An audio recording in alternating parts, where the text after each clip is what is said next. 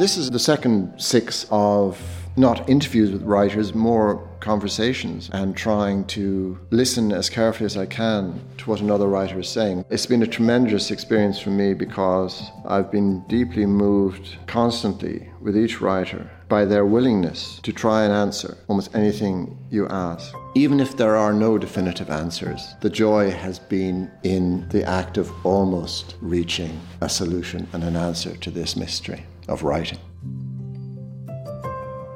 Today I'm talking to, talking with, listening to uh, Louise O'Neill, um, who's written four novels, uh, among them uh, Asking for It and Almost Love. Uh, she's a very unusual case.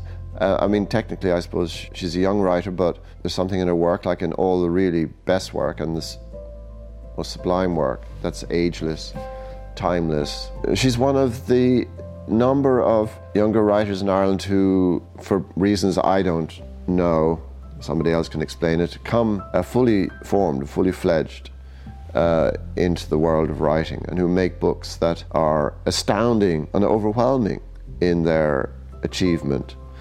Uh, I mean, as a as an older writer, or is it an old writer, I should say now, um, I do sometimes, in the privacy of my workroom, as I read their work, sit suddenly in awe of what they're doing. There is a magical uh, proponent to the fact that somehow or other uh, I've been allowed by fate to talk to Louise O'Neill.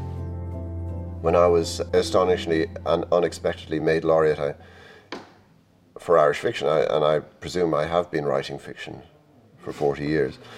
It seems to be the case. But then I realized that it was part of part of being a a creature of uh, a species that's only been around for 200,000 years, mm-hmm. which is quite brief, that I didn't actually know what I was doing exactly. I mean, what it might be. I, you, academics and journalism can tell you a sort of version.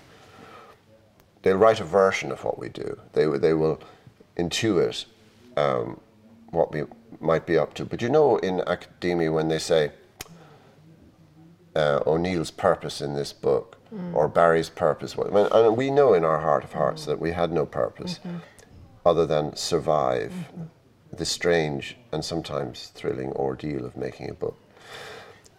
So it was making me wonder do, would anyone else know that does the same thing? And even in not knowing, that might be you know as good an answer as any. And, and the question is really, um, do you ever wonder? I mean, we can wonder. We are wondering about the world. That's what we do.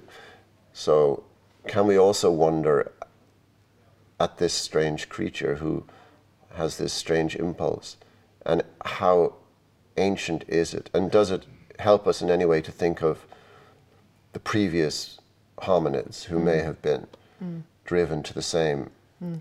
process and possibly even a process that allowed us to make this strange and possibly perilous and possibly regrettable advance from whatever we were before those women in Africa to to mm. this thing we are now.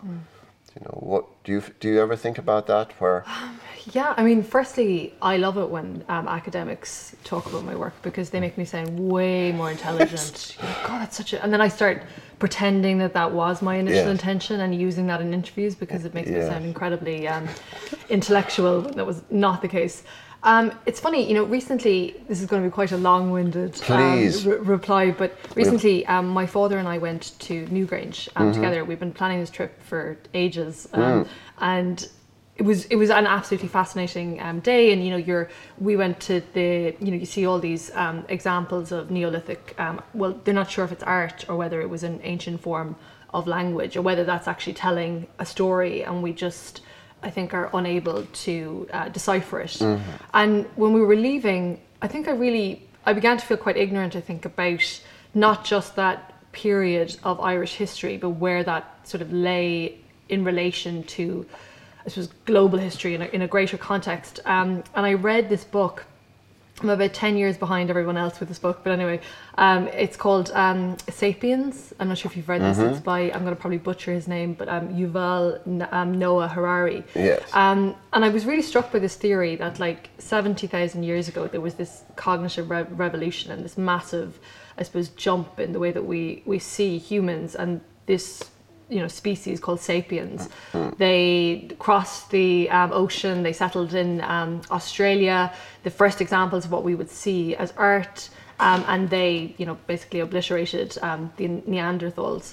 And what he sees as I suppose the one factor that distinguished them from let's say the Neanderthals was fiction. Was their ability to create stories about things that didn't that or don't actually exist or that we have no proof of um, in you know the natural world. So let's say god myths legends.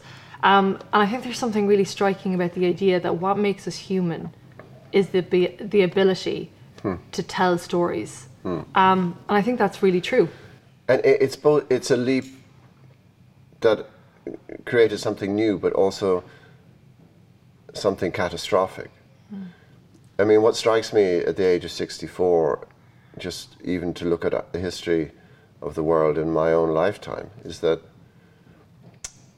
we do have an impulse towards improving and goodness and kindness, but it lives cheek by jowl with that other murderous part of us that wants to seemingly, seemingly to destroy everything. Uh, e- even our very surroundings, as if we were mm. anxious somewhere deep in us to erase the theatre where our children or mm. our children's children could mm. live. Is part of the necessity of writing stories then, or telling stories, because f- writing is such a recent thing. Uh, is it to solace our fellow creatures, or is it actually sometimes to discipline them? I mean, I'm thinking of this in particular in relation to your work. Is it a, a sort of magic, um, alchemical spell to try and fill it out, that uh, dangerous, pernicious part of ourselves? i think it can be both i think it can be both you Mm. That's the curious thing about yeah, it, isn't it? um, and I mean, I, I when when you say can it be a solace, yes, and I think it absolutely Mm. can, and I think that not just, and I'll come to my own work, but in Mm. my own personal experience. You know, when when I was a teenager, like we had the internet, but it was you know the house computer, this dial-up modem that took you know about like five hours to get going. So I didn't have It made a sound like an animal. yeah, yes, that kind of screeching sound. That's just anyway. Um, you know you're old when you can when you remember what um, what that Oh, sound you're was so like. old, yeah. um, but um, I, I suppose I didn't have access to the information that teenagers today have. So I can't, you know, whip out my I couldn't whip out my smartphone and Google am I normal? But I did have a library card and I had parents who gave me a very generous book allowance because they thought that was important, you know. Yeah. Um, and it was it was I think in the pages of those books that I could find the answers that I was looking for. Like, for example, masturbation was something that girls did not talk about um, as teenagers. Not when I was growing up in a convent um, all girls school, and it was with Judy Blume and uh, Deenie and Summer Sisters that I actually was like, oh, okay, I'm not the only one because it was always seen as this thing that just boys did, you know. Um, and then I suppose when uh, you know a teacher gave me a copy of The Handmaid's Tale when I was 15, and that book, it was like it took the blinkers off and it made me understand why I found so many aspects of the world that I was living in problematic, but I didn't have a language with which to articulate myself before I read that book.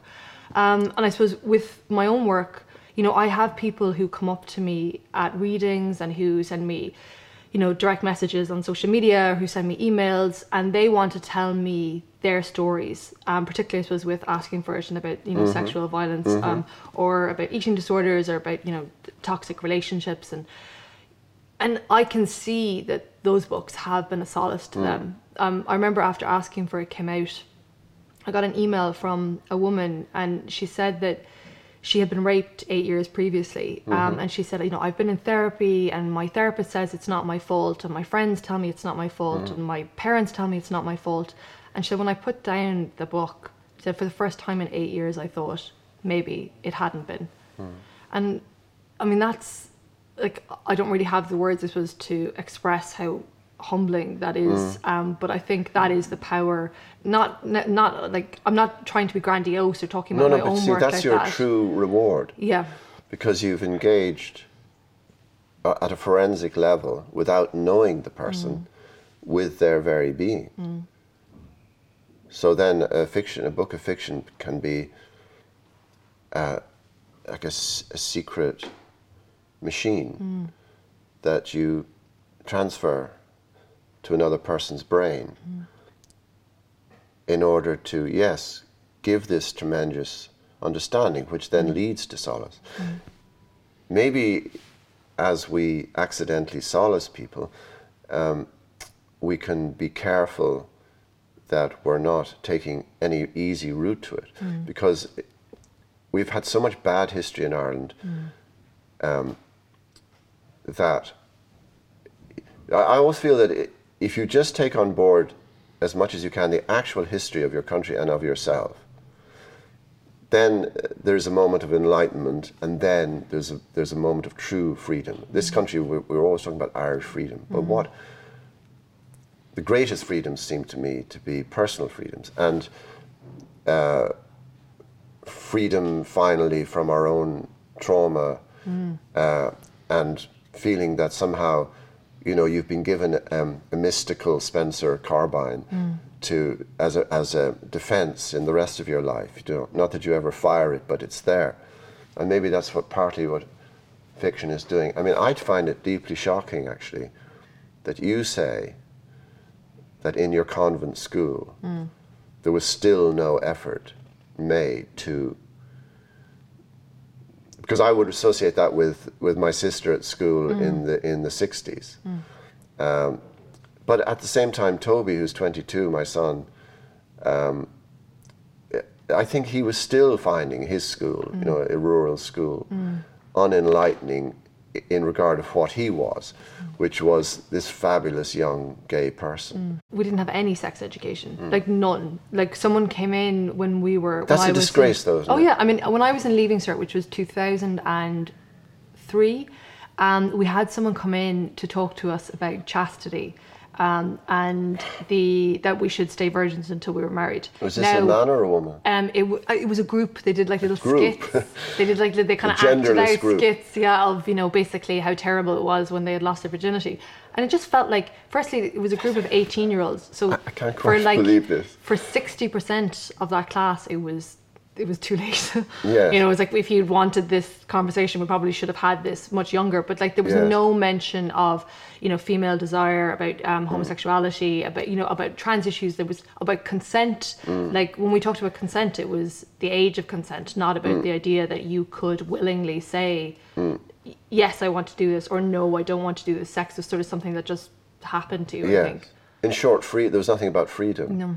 To gainsay desire, in a way, is an effort to to extinguish the most eh, it, most. It's like a fire hydrant used to extinguish the most important part of us. Mm.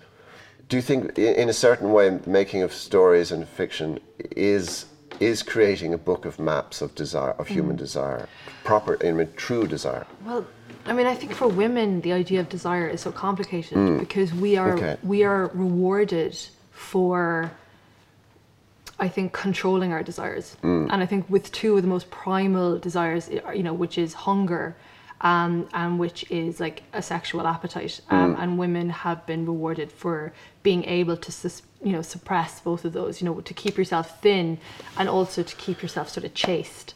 Um, and I think that what I suppose what I've been trying to do with my work is to try and be really, really honest um, and show, I suppose, particularly female characters that aren't, you know, I suppose a criticism that is kind of levied at them constantly is this idea of whether they're likable or not. And actually, I'm not really interested in, you know, their likability, but are they real? Are they authentic? Mm. And mm. are they able to express um, their desires in a way that feels honest to me. And if mm. they're not, how can I suppose interrogate the society in which they live, which is not allowing them the freedom and the space to do that? Because I think that's a, an issue that most young women you know will face. And i think it's mm. really helpful to read about that in a book. And and because sometimes i think we accept we accept facets of society that have become normalized and we sort of Yeah. just think oh this is just the way it is. And i think sometimes what's really useful in art is that it it sort of holds a mirror up to maybe the more unsavory you know parts of the world that we have just accepted and said no this isn't right. You know you don't have to believe in this you don't have to accept this you don't have to normalize this Uh, having written Days Without End myself, Mm. it, it created a new world for me where just incredible versions of my son were coming to my readings.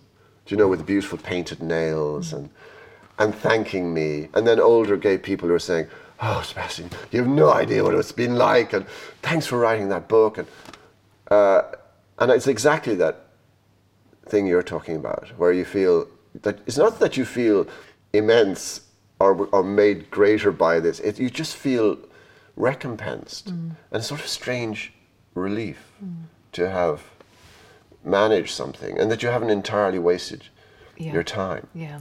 Well, I suppose especially when you're taking on a subject that, like that, you know, you want, you don't want to, I suppose, inflict further damage or hurt upon people who have been like Yeah. really hurt by society Yeah. at large. You know, it's I think Yeah. there's a sense of responsibility there.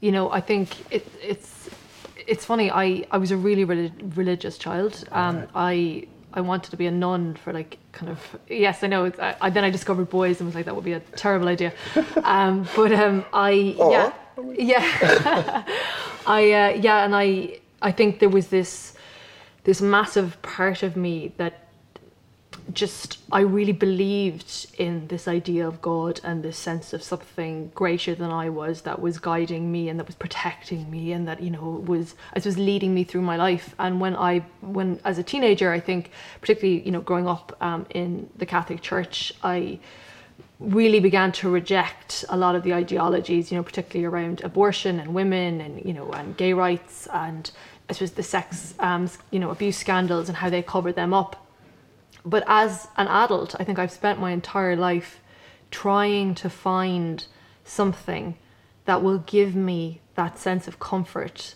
that my faith gave me as a child, whether that's in tarot cards or crystals or yoga or meditation.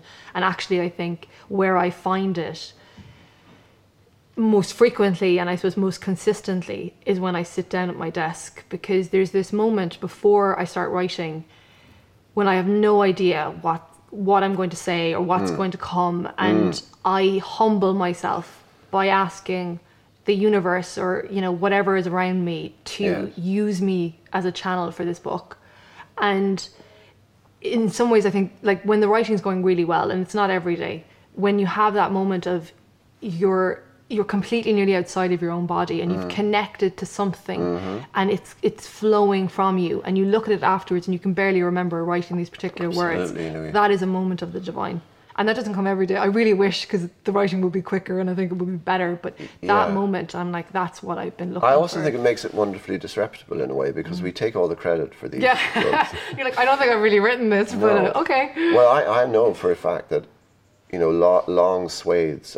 When you write the book, you deliver it. You might poke around when you get some notes, but when you have to face the f- actual task of reading it rather than writing mm. it, when it's in proof, if there aren't long, long stretches I have no memory writing, mm. then I know it's not going to be very good. Mm. Now that's, in a way, a frightening paradox, because it means you have to be sunk so deep yeah into some part of your brain which possibly is connecting up to these enormous distances. I'm so pleased to hear you say that about writing because um, I know there are writers, I think, who plot out their books. I'm very interested in plot, but I think, and as opposed to story, but now, having been a modernist child, as, as you might say, I realize that there is a, a thing called naturally occurring mm. plot when you're making a book. So a part of that sunkenness and part of that escape, if it is escape, if that's the right word, is that these other things can come into play. Mm. And the not knowing, don't you think, Louise, that when you're writing a book, the not knowing mm. what's going on is more important than the wretched things you do know? Yes. Well, I suppose that's because it's in the subconscious, and I think that's where creativity lies. And you know, I think the act of creativity, the, mm. act, the creating something out of nothing, to me is miraculous. And when I sit down in front of my computer and I have no idea how I am going to create a world and fill it with characters mm. and you know I suppose carve this story that's going to span. But you know the 300 time has come to start. Now, how do you know that? It's so difficult to predict, Hmm. like when is going to be, you know, the right time and when it's all going to come together. And it's like an impulse, and I think it has to build up um, enough then- energy, you know. when it does start, that first sentence, yeah. how rich do you feel that day? Yeah. Well, it's. I mean, but again, it's looking at that. Well, I try and write like I try and sort of say, okay, I'm going to write a thousand words a day. So when I have that done, and it's this moment of. It's funny because I'm so impatient with everything else in my life. You know, like I'm just I want instant results. I want instant gratification. Yeah. And I think one of the greatest things that writing has taught me is mm. patience. Mm. Is this idea of I cannot do this in a day. I cannot do this in a week. Mm. It is going to take time. I have to accept that, and I have to have faith that every word that I'm putting down on this page is going to result in the final product. That that a book will be created out of that. And I suppose that is a part of the magic and part of the the faith. You you mm. have to. I think you just have to trust mm. that if you jump. Mm. The And then- net will, you know, will appear. And then you have made this thing. And I, I'm, I'm glad we're in private here and no one will ever hear me say this. But I do think for a good book, leaving aside my own efforts, it has this kind of sacred quality in the proper sense of the word. It's like the final word and also the first word, do you know, in that Platonic sense. That, that, that the, the bar is high and the stakes are high. Um, so I'm, look, this has been all these all the podcasts I've done with my fellow writers has been it's been an enormous privilege, but it's been a, just a joy just talking to you.